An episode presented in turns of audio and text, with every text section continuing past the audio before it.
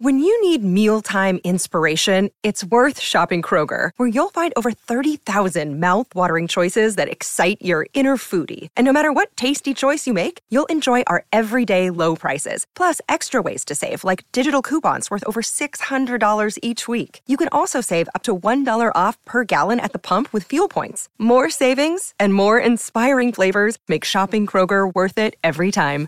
Kroger, fresh for everyone. Fuel restrictions apply.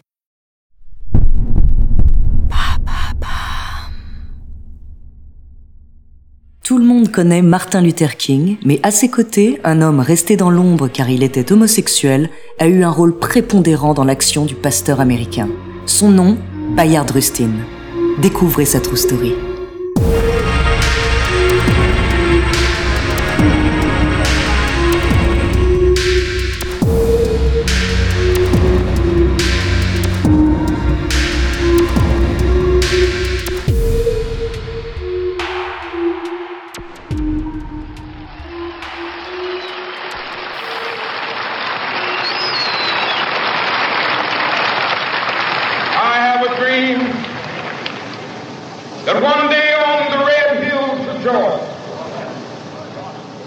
Le 28 août 1963, depuis le mémorial de Lincoln, le docteur Martin Luther King s'adresse à une foule de 200 000 personnes.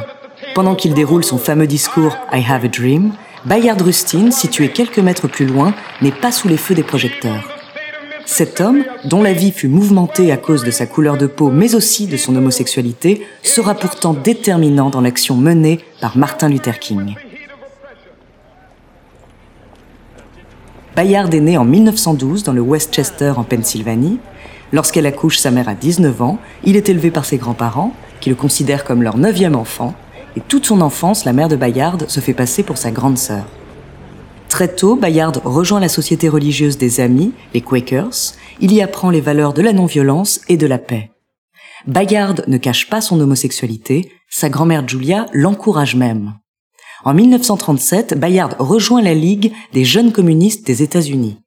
Mais lorsque le groupe soutient l'Union soviétique au début de la Seconde Guerre mondiale, Bayard, désenchanté, quitte l'organisation. Il est contre la guerre et son pacifisme le conduit en prison en 1944, lorsqu'il refuse de servir l'armée américaine. Il passe deux ans derrière les barreaux.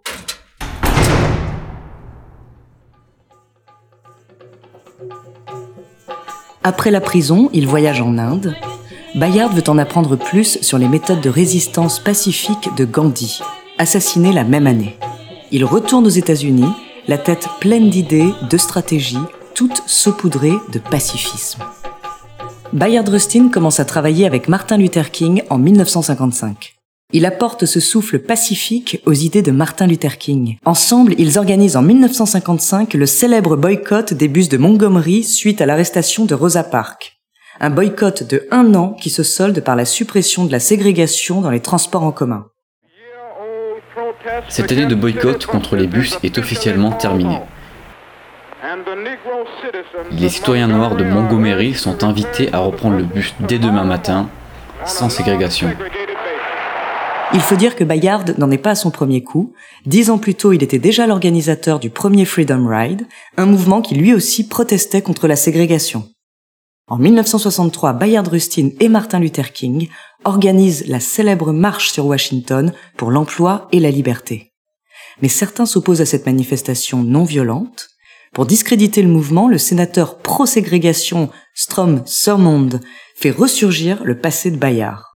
Son passé de communiste, son refus de servir l'armée, mais aussi une autre affaire plus délicate. Dix ans plus tôt, Bayard écopait de 60 jours de prison après avoir couché avec un homme. À cette époque, être homosexuel était encore illégal aux États-Unis. Le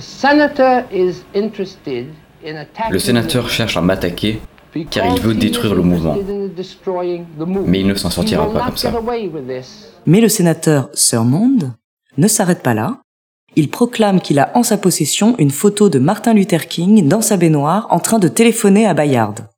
Une photo qui pourrait prouver que la relation des deux hommes va au-delà du travail. Pour ces raisons, et au sein même des militants pour les droits civiques des Noirs, certains sont contre l'idée que Bayard soit publiquement cité comme un des organisateurs de la marche. Ces accusations passent au-dessus de la tête de Bayard. Le jour de la marche de Washington, il est bien présent. Comme il l'avait prévu, la marche se déroule sans violence, sans accroche. Les années suivantes, Bayard continue de se battre pour la liberté des Noirs et des homosexuels. Et dans les années 80, il annonce publiquement son homosexualité. Il adopte en tant que fils son compagnon de l'époque, Walter Nigel. Sans mariage homosexuel possible, c'est le seul lien qui les rapproche le plus d'une famille. Le 24 août 1987, Bayard Rustin décède à l'âge de 75 ans.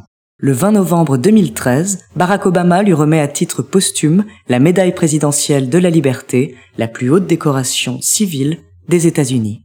Depuis des années, ce grand leader, souvent aux côtés du Dr King, s'est vu refuser sa place légitime car il était homosexuel. Aucune médaille ne peut changer cela, mais aujourd'hui, nous honorons la mémoire de Bayard en prenant place dans sa marche pour l'égalité, peu importe qui nous sommes ou qui nous aimons.